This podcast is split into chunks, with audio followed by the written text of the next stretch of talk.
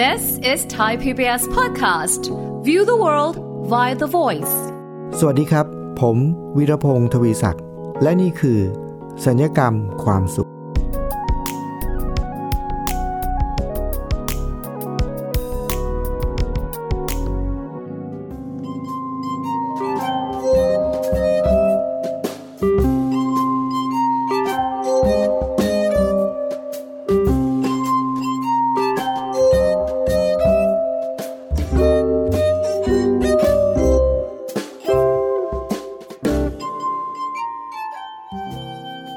ฟังครับมันมีประโยคอยู่ประโยคหนึ่งนะครับ ถ้าผมพูดให้คุณผู้ฟังฟังเกี่ยวกับประโยคประโยคนี้แล้วเนี่ย ผมก็จะถามว่า พอได้ยินประโยคนี้แล้ว คุณผู้ฟังนึกถึงอะไรนะครับ ประโยคนี้ก็คือประโยคที่ว่า กีฬากีฬาเป็นยาวิเศษอ่าเป็นไงบ้างครับ คุณผู้ฟังครับ กีฬากีฬาเป็นยาวิเศษครับ คุณผู้ฟัง นึกถึงอะไรครับ พอได้ยินประโยคนี้แล้วอหลายคนก็อาจจะนึกถึงว่า เอ้า นี่มันเป็นเพลงเชียร์นี่นะเป็นเพลงที่เราคุ้นเคยนะครับ เพลงชื่อเพลงกีฬากีฬาเป็นยาวิเศษเนี่ย แล้วก็มีอะไรนะห้าให้ห้าให้เนี่ยนะครับ เป็นเพลงที่เอาไว้ใช้ เอ่อเขาเรียกว่าอะไรนะรณรงค์ส่งเสริมให้คนเนี่ยมาออกกำลังกายหรือมาเล่นกีฬาใช่ไหมครับ แล้วเขาก็บอกว่ากีฬากีฬาเป็นอย่างวิเศษ นะฮะจะทำให้ร่างกายแข็งแรงอะไรก็ว่าไปนะครับ แต่ว่าประโยคที่ผมยกมาวันนี้เนี่ย ผมกำลังไม่ได้พูดถึงเรื่องของเพลง แต่ผมอยากจะพูดถึงเรื่องของการเชียร์กีฬาครับคุณผู้ฟัง การเชียร์กีฬาเนี่ยมันเป็นอะไรที่น่าสนใจมากนะครับคุณผู้ฟัง คือ เวลาที่เราเชียร์กีฬา คุณผู้ฟังเคยเชียร์กีฬาใช่ไหมครับ แล้วเราก็เชียร์อยู่ขอบสนามขอบเวทีนะมีอยู่ครั้งหนึ่งนะคุณผู้ฟังผม เคยทำกิจกรรมช่วงหนึ่งที่ไปทำกิจกรรมไปสอนดนตรีบำบัดในในเรือนจำนะครับ อันนั้นก็คือ เป็นโครงการระยะยาวที่เข้าไปสอนเป็นปีเลยพอเข้าไปสอนเนี่ยครับ คุณผู้ฟัง ผมก็ต้องเข้าไปทุกอาทิตย์ พอเข้าไปทุกอาทิตย์เสร็จมีอยู่ช่วงหนึ่งผมก็เห็นว่าเขามีกิจกรรมใหม่ ในเรือนจำเนี่ยเขาก็จะมีกิจกรรมที่จะมาพัฒนาผู้ต้องขังทั้งร่างกายและจิตใจอยู่หลากหลายกิจกรรมนะครับ กิจกรรมที่ผมไปทำก็เป็นหนึ่งในกิจกรรมนั้น ก็คือเรื่องของการฝึกดนตรีทำให้เขานิ่งนะครับ แล้วก็มีกิจกรรมที่ผมเห็นก็มีกิจกรรมเรียนก็มีนะครับ เรียนภาษาอังกฤษเรียนคอมพิวเตอร์เรียนเออสารพัดแล้วก็มี ฝึกอาชีพ กิจกรรมฝึกอาชีพ แล้วก็มีอีกอันหนึ่งก็คือกีฬา กีฬานี่ก็ในนั้นเขาก็มีเล่นกีฬากันนะครับ มีเตะตะก้อมีฟุตซอลแต่มีอยู่ช่วงหนึ่งผมเห็นกีฬาชนิดหนึ่งคือเขาไปส่งเสริมให้มีการเล่นกีฬาต่อยมวยครับ ในเรือนจำเขาไปสร้างเป็นเวทีเลยครับ แล้วก็มีครูฝึกเข้ามาสอนต่อยมวย เข้าไปสอนต่อยมวยเสร็จก็ เพราะว่าเป้าหมายเขานะครับ คือเขาต้องการที่จะปั้นนักมวยอาชีพที่แบบมีฝีมือพูดง่ายว่าอยากจะสร้างนักมวยระดับแชมป์เลยนะครับ จากในเรือนจำเนี่ย เพราะเขามองว่าข้อดีของคนที่อยู่ในเรือนจำก็คือเขามีเวลาเยอะ แล้วถ้าเกิดว่าเขามีครูฝึกที่ดีนะครับเขาจะสามารถมีวินัยแล้วเขาก็จะสามารถฝึกซ้อมได้อย่างหนักหน่วง นักมวยที่ฝึกซ้อมอย่างหนักหน่วง ก็น่าจะมีฝีมือ อันนี้คือแนวคิดของเขา ก็เลยทำกิจกรรมเวทีมวยในเรือนจำครับ แล้วมีอยู่ครั้งหนึ่งครับ คุณผู้ฟังผมก็ติดตามดูกิจกรรมเสร็จแล้ว ก็มีผู้ต้องขังคนหนึ่งที่เเหลือโทษไม่มากนะครับ แล้วก็ซ้อมมวยอยู่ แล้วก็เป็นคนที่มีฝีมือใช้ได้เลยครับ เขาก็เลยมีการสนับสนุนแล้วก็ส่งเสริมให้ผู้ต้องขังคนนี้เนี่ย ไปชกแข่งข้างนอกกับเวทีข้างนอกนะก็มีการขออนุญาตเรือนจำแล้วก็ขออนุญาตกรมราชทัณฑ์ขออนุญาตกระทรวงนะครับ ที่จะเบิกตัวผู้ต้องขังเนี่ยเขาก็มีระเบียบนะครับ ว่าออกไปแล้วก็เขาจะต้องมีผู้คุมอะไรเงี้ย แล้วก็ต้องระมัดระวังสารพัด เรื่องความปลอดภัยเรื่องความทุกอย่างนะครับ พอชกมวยเสร็จแล้วก็พากลับเข้าเรือนจำมาติดคุกเหมือนเดิม อย่างนี้เลยนะครับ มีนะครับ แต่ประเด็นที่ผมจะเล่าให้ฟังก็คือมีอยู่ครั้งหนึ่งผมก็ตามไปดูกิจกรรมด้วยความสนใจแนวคิดของกิจกรรมนะครับ ว่า เอ๊ะมัน มันน่าจะมีประโยชน์ไหมมันมีประโยชน์หรือไม่อย่างไรหรือว่ามันจะมีผลเสียหรือไม่ เพราะผมโดยส่วนตัวต้องเรียนตามตรงว่าไม่แน่ใจนะเพราะว่าเหมือนกับว่ามันเป็นกิจกรรมที่มันต้องใช้ความรุนแรงแล้วมันจะเหมาะหรือเปล่านะ ก็ไปคุยกับ ไปคุยกับครูฝึกนะฮะเป็นโค้ชที่มาสอนโค้ชเขาก็พูดไว้น่าสนใจบอกว่า อาจารย์ อาจารย์ไม่ต้องกังวลนะ ว่ามันเป็นกีฬาที่ไปส่งเสริมความรุนแรงเนี่ย เพราะเขาบอกว่าแท้ที่จริงแล้วกีฬามวยในเรือนจำเนี่ย ผู้ต้องขังหลายคนอาจจะมีปัญหาเรื่องความรุนแรงก็จริง แต่ว่าไม่ต้องกังวลเรื่องความรุนแรง เพราะแท้ที่จริงแล้วกีฬามวยเนี่ย คือเวลาที่เขาเป็นคนที่มีความรุนแรงนะแล้วพอเขามาฝึกมวยเนี่ย มันจะเป็นช่องทางให้เขาได้ระบาย แล้วก็ได้แสดงออก มันจะทำให้เขาดีขึ้น ผมบอกเออ ก็จริงนะ และประการที่สองที่เป็นข้อสังเกตที่ครูฝึกเขาเล่าให้ฟังเนี่ย อันนี้ก็น่าสนใจเขาบอกว่า อาจารย์เคยเห็นไหมครับว่ากีฬาเนี่ย เวลาแข่งกันแล้วเนี่ย มันจะมีคำพูดคำพูดหนึ่ง ที่เขาเรียกว่า กีฬาแพ้แต่คนไม่แพ้ หมายความว่าอะไรครับ ไปแข่งบอลสมมติแข่งบอลเสร็จแล้ว มัน พ้เขาแต่มีความรู้สึกว่า เฮ้ย มันไม่ยุติธรรมอะไรแล้วแต่นะไลแมนไม่ยุติธรรมกรรมการไม่ยุติธรรมหรืออะไร หรือมันโกงหรืออะไรก็แล้วแต่เนี่ย มันจะนำมาสู่ความขัดแย้งก็คือว่ากีฬาแพ้แต่คนไม่แพ้ คือไม่ยอมรับคำตัดสินนั่นเอง ไม่ยอมรับความพ่ายแพ้นั่นเองส่งผลต่ออะไรครับ หลังจากจบกีฬาแล้ว นักบอลจะมาต่อยกัน ก็คือกีฬาแพ้คนไม่แพ้ แต่ครูฝึกมวยคนนี้โค้ชมวยคนนี้เขาบอกผมบอกว่า อาจารย์เคยเห็นใช่ไหมครับ กีฬาแพ้คนไม่แพ้ แข่งกีฬาเสร็จแล้วแพ้หลังจากจบแล้วต่อยกัน แต่ว่าเขาถามผมว่าอาจารย์เคยเห็นไหมครับว่า นักมวย ต่อยกันบนเวที ไม่ยอมรับคำตัดสิน แต่หลังจากนั้นแล้วมาต่อยกันหลังเวทีมีไหมไม่มีก็เออใช่ แสดงว่า กีฬามวยเนี่ย มันเหมือนกับเป็นกีฬาที่ใช้ความรุนแรง แต่ว่าคนที่ฝึกกีฬามวยกลับกลายเป็นคนที่มีความสามารถในการควบคุมตัวเองในเรื่องของความรุนแรง ก็เลยกลายเป็นว่า โครงการนี้เป็นโครงการที่น่าสนใจผมก็เลยติดตามดูครับ แต่ว่าคุณผู้ฟังครับ สิ่งที่ทำให้ผมเกิดการเรียนรู้แล้วนำมาสู่การที่ผมจะพูดคุยในวันนี้คือเรื่องของการเชียร์กีฬาเนี่ย ก็มาจากวันหนึ่งที่ผมไปไปเชียร์มวยในการแข่งขันเลย ปกติผมเป็นคนที่ไม่ค่อยไปไม่เคยไปดูมวยเลยนะ ในเวทีเนี่ยไม่เคยเลย วันนั้นเนี่ยเนื่องจากว่าผู้ต้องขังเนี่ย ไปร่วมชิงแชมป์กับเขาด้วย ก็เลยตามไปให้กำลังใจและตามไปดูครับ สิ่งที่ผมเห็นก็คือเวลาที่นักมวยเนี่ยต่อยบนเวทีเนี่ย ก่อนที่จะวันแข่งขันเนี่ยเขาจะซ้อมอย่างหนักหน่วงมากเลยครับคุณผู้ฟัง ซ้อมหนักโค้ชก็จะสอนแนะนำอย่างโน้นอย่างนี้สารพัดนะโค้ชต้องคอยสอนคอยเตือนคอยบอกทุกอย่างนะแต่พอไปถึงวันแข่งขันเนี่ยครับคุณผู้ฟัง พอระฆังดังเก้งยกที่หนึ่งนักมวยทั้งคู่ก็ สู้กันนะครับ ต่อยกัน ในระหว่างนั้นเนี่ยครับ คุณผู้ฟัง ผมก็สังเกตเห็นว่า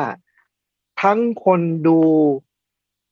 ทั้งโค้ชทั้งทีมงานของฝ่าย เราและฝ่ายคู่ต่อสู้ ตะโกนเชียร์ตะโกนสอนกันใหญ่เลยครับ ว่าอย่างงู้นอย่างนี้คือโค้ชเองก็ตะโกนนะเชียร์แล้วพอหมดยกที่หนึ่งครับ นักมวยกลับเข้าเวทีครับ ระหว่างนั้นเนี่ยให้น้ำนวดอะไรก็แล้วแต่เนี่ยนะครับโค้ชก็สอนไปตอบว่าโค้ชเขาก็ตะโกนเข้าไปนะว่า อย่างงู้นอย่างนี้นี้ผมก็เกิดคำถามครับว่า เวลาที่เราเชียร์มวยหรือ เอามวยเนี่ยนะอยู่ข้างเวที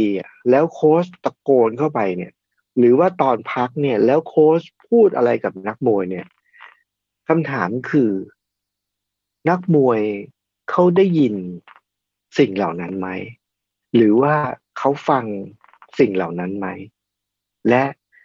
สิ่งที่คนเชียร์และโค้ชตะโกนเข้าไปเนี่ย มันมีผลต่อการชกหรือการตัดสินใจของเขาในขณะนั้นไหม ผมสงสัยเลยนะครับ แล้ว เพราะอะไร เพราะว่าผมมีความรู้สึกว่า เวลาที่นักมวยอยู่บนเวทีเนี่ยครับ สติและสมาธิทั้งหมดของเขาจะต้องจดจ่อไปอยู่ที่คู่ต่อสู้ครับ ต้องสังเกตต้องอยู่กับคู่ต่อสู้ตลอดเวลา ต้องคอยหาจังหวะที่คู่ต่อสู้ถ้าเกิดเขาพลาดตรงไหนเราจะได้จู่โจมตรงนั้น ในขณะเดียวกัน สติเขาจะต้องจดจ่ออยู่กับว่าคู่ต่อสู้กำลังจะส่งอาวุธอะไรมา แล้วเราจะป้องกันอย่างไร หรือเราจะหลบอย่างไร ผมมีความรู้สึกว่าอยู่บนเวทีมวยเนี่ย ตอนนั้นเนี่ย มีแค่นี้จริง ๆครับ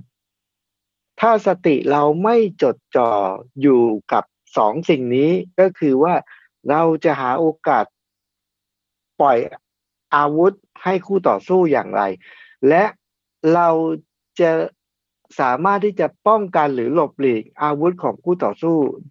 ได้อย่างไรเนี่ย ถ้าเราไม่อยู่กับสองสิ่งนี้นะครับ ผมเชื่อว่านักมวยนะ จะต้องโดนน็อกในยกแรกทันที คือถ้าสติเราไม่อยู่กับแค่สองอันนี้ อยู่กับว่า เออโค้ชจะบอกเราว่าอะไรสมมุตินะ โค้ชจะสอนเราว่าอะไรตอนนั้นนะถ้าสติเราไปอยู่แค่ตรงนั้นนะหมายก็ว่าสติเราจะไม่อยู่กับคู่ต่อสู้แล้ว แล้วเราจะไม่ได้ป้องกันอาวุธ ผมว่าไม่กี่วินาทีในยกแรก ถ้าสติเราไปอยู่กับสิ่งที่โค้ชสอน เราจะถูกน็อกในยกแรกทันที จึงเป็นที่มาของการตั้งคำถามว่า ในการเชียร์กีฬา ในการเชียร์มวย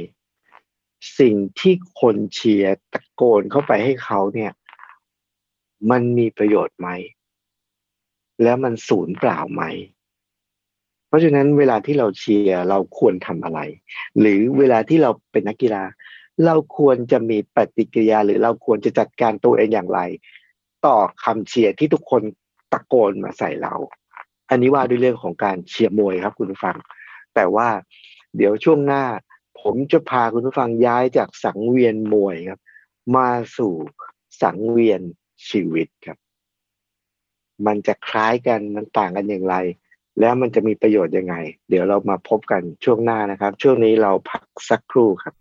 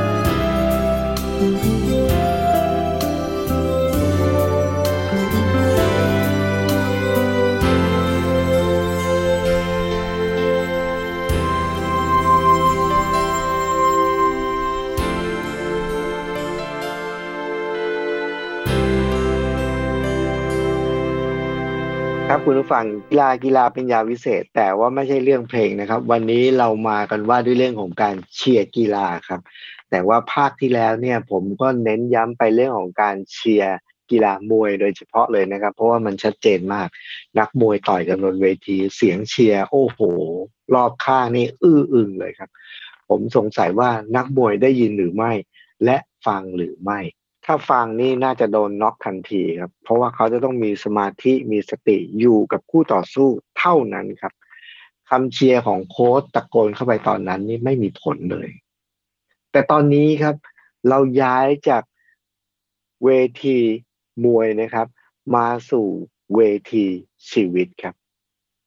เวทีชีวิตเนี่ยเราก็จะเห็นนะครับคุณผู้ฟังว่า เวลาที่เราดำเนินชีวิตไป สมมุติว่าเราเป็นนักมวยครับ เวลาที่เราดำเนินชีวิตไปเนี่ย ก็จะมีคนตะโกนเชียร์อยู่รอบข้างเต็มไปหมดเลยครับผมคิดว่ามันก็น่าจะเหมือนกันนะครับ คือ ถ้าเรา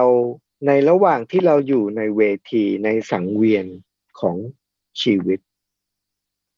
ถ้าเรามัวที่เราจะจดจ่ออยู่กับเสียงเชียร์เสียงเตือนเสียงบอกของคนรอบข้างนะครับ เราก็จะไม่มีสมาธิหรือมีสติจดจ่ออยู่กับคู่ต่อสู้ที่เรากำลังอยู่ในสังเวียนชีวิต ไม่ว่าสิ่งนั้นจะเป็นเรื่องของงาน ไม่ว่าสิ่งนั้นจะเป็นเรื่องของเพื่อนร่วมงาน ของลูกค้าของสารพัดนะครับก็คือ นับว่าเป็นคู่ต่อสู้เราในสังเวียนชีวิตเนี่ย หรือจะงานอดิเรกหรืออะไรก็ตามทีไม่ว่าเรากำลังทำอะไร คนที่อยู่ตรงข้ามที่เราอยู่เนี่ย เราจะต้องมีสมาธิและมีสติ จดจ่ออยู่กับเขาอยู่กับสิ่งนั้น ให้มากที่สุดครับ เพราะเมื่อไหร่ก็ตาม ถ้าเราสติเราหลุดจากตรงนั้น เราไม่ได้จดจ่ออยู่กับสิ่งนั้น แล้วเราเอาสติสมาธิเราหันกลับมาแล้วก็มาดูข้างๆเวทีข้างๆสังเวียนนะครับ แล้วมาฟังเสียงของโค้ชมาฟังเสียงของคนเชียร์มาฟังเสียงของทันทีครับพอเราจะหลุดไปอยู่นั้นปุ๊บเนี่ย เราจะโดนคู่ต่อสู้น็อกทันที เราจะแพ้ในสังเวียนชีวิตทันที ประการต่อมาที่สำคัญที่สุดตอนนี้นะครับหนูฟังในสังคมที่ผมเห็นก็คือว่า เวลาที่มีปรากฏการณ์อะไรเกิดขึ้นเนี่ย ยุคนี้ชีวิตในปัจจุบันนี้ครับคุณผู้ฟัง มันจะมีความซับซ้อนขึ้นไปมากขึ้นกว่านั้นอีกก็คืออะไร เวลาที่มีเหตุการณ์ที่เกิดขึ้น เราจะเห็นคนที่อยู่ข้างๆเวทีครับ ที่ตะโกนเชียร์เข้ามาเนี่ย แต่ว่าเขาไม่ได้อยู่ข้างเวที สมัยนี้เนี่ยเขาสามารถตะโกนและเชียร์เข้ามาผ่านทางโซเชียลมีเดีย ผ่านทางการพิมพ์ตัวอักษร คุณฟังเคยเห็น กรณีบางกรณีในยุคปัจจุบันไหมครับ ที่มีคู่ขัดแย้งในสังคมปัจจุบันเนี่ย แล้วเรื่องไปปรากฏในโซเชียลมีเดียนะฮะหลังจากนั้นพอเรื่องนี้เป็นข่าวในโซเชียลมีเดีย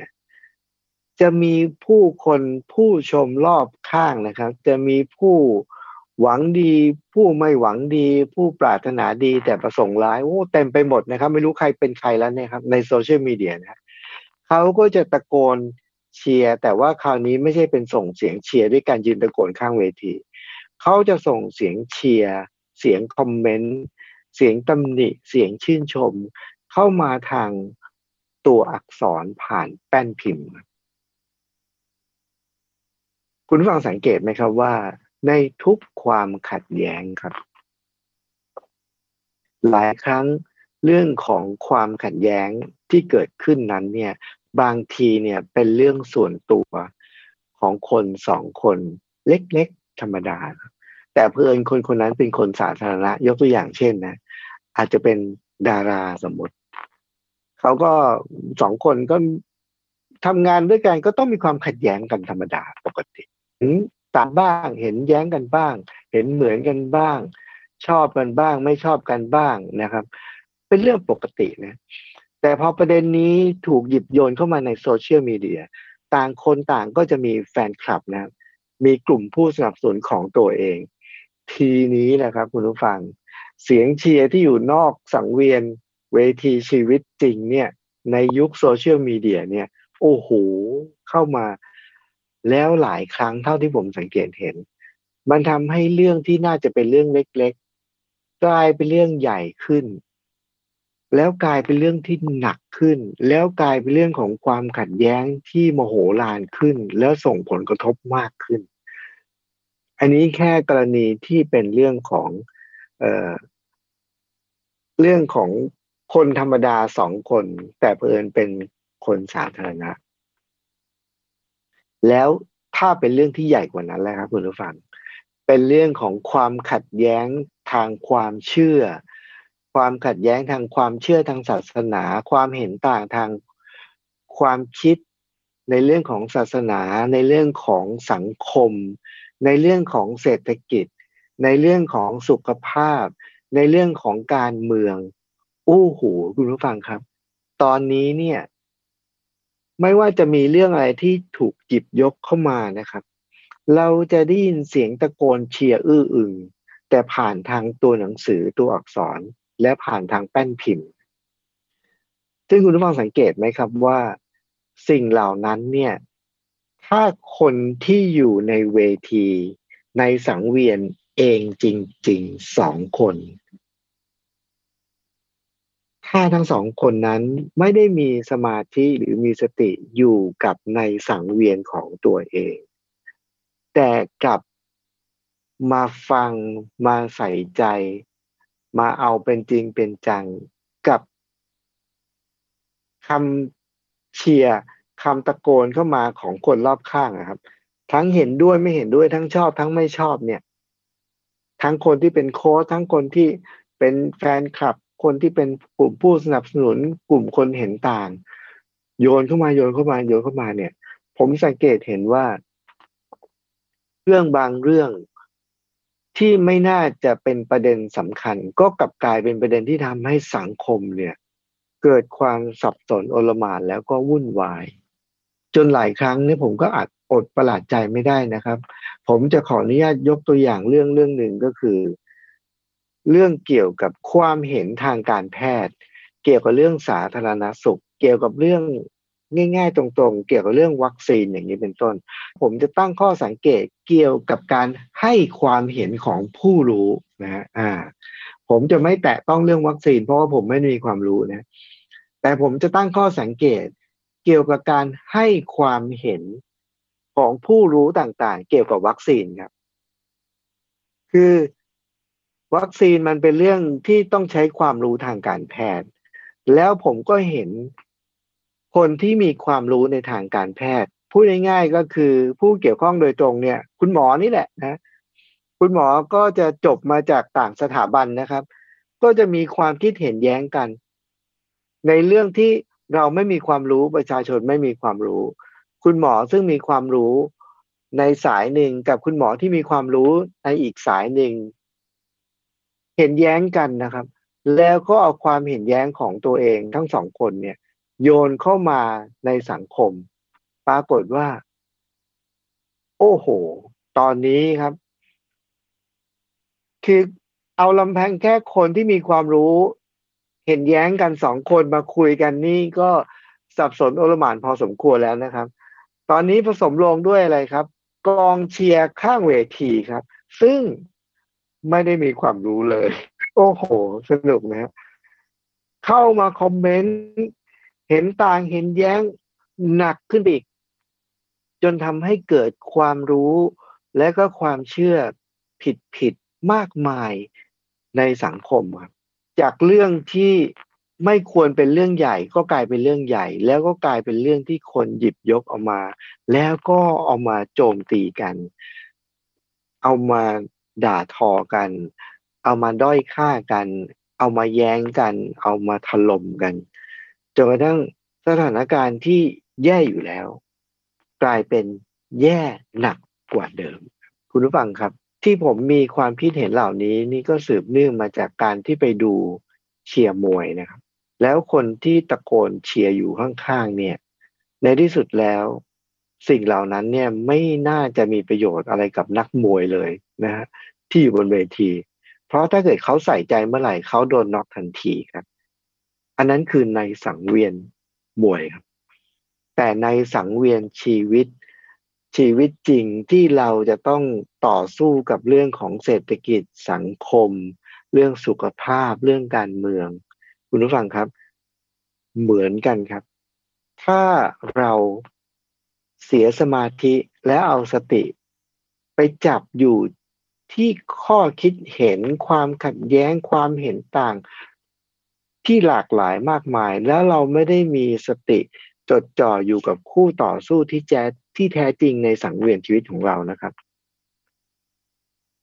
เราจะเป็นเหมือนนักมวยครับ คือเราจะถูกน็อกยกแรกเลยครับ ราะฉะนั้นในสังคมที่เต็มไปด้วยความสับสนและขัดแย้งนะครับ คุณผู้ฟัง ผมคิดว่า เพื่อจะทำให้ชีวิตเรามีชีวิตอย่างมีความสุข และไม่ทุกข์มากจนเกินไปนะครับ เราจะต้องปรับวิธีคิดและปรับชีวิตของเราในการอยู่ร่วมกับสังคมที่เต็มไปด้วยความเห็น ต่างความเห็นขัดแย้ง เราจะต้องอยู่กับมันให้ได้ โดยต้องมีความนิ่งและต้องมีสมาธิสูงมาก ต้องอย่าไปไขว้เขวกับความเห็นต่างที่มันหลากหลายมากมาย แล้วยังไม่พอนะครับ อย่าไปให้ความเห็นของคนที่ไม่มีความรู้มาชักนำเรา เพราะว่าความเห็นความคิดเห็นข้อคอมเมนต์หรือความคิดเห็นของคนที่ไม่มีความรู้นี่แหละครับ ยิ่งอันตรายและยิ่งน่ากลัวที่สุดคุณฟังครับ รายการสัญญกรรมความสุขรายการที่จะช่วยให้ผู้ฟังทุกท่านนะครับ มีทัศนคติมีมุมมอง ที่ทำให้ชีวิตเรามีความสุขมากขึ้น และมีความทุกข์น้อยลง วันนี้ผมต้องลาไปก่อนนะครับ สวัสดีครับ ติดตามรายการได้ที่ www.thaipbspodcast.com แอปพลิเคชัน Thai PBS Podcast หรือฟังผ่านแอปพลิเคชัน Podcast ของ iOS Google Podcast Android Podbean SoundCloud และ Spotify ติดตามความเคลื่อนไหวของรายการและแสดงความคิดเห็น โดยกดถูกใจที่ facebook.com/thaipbspodcast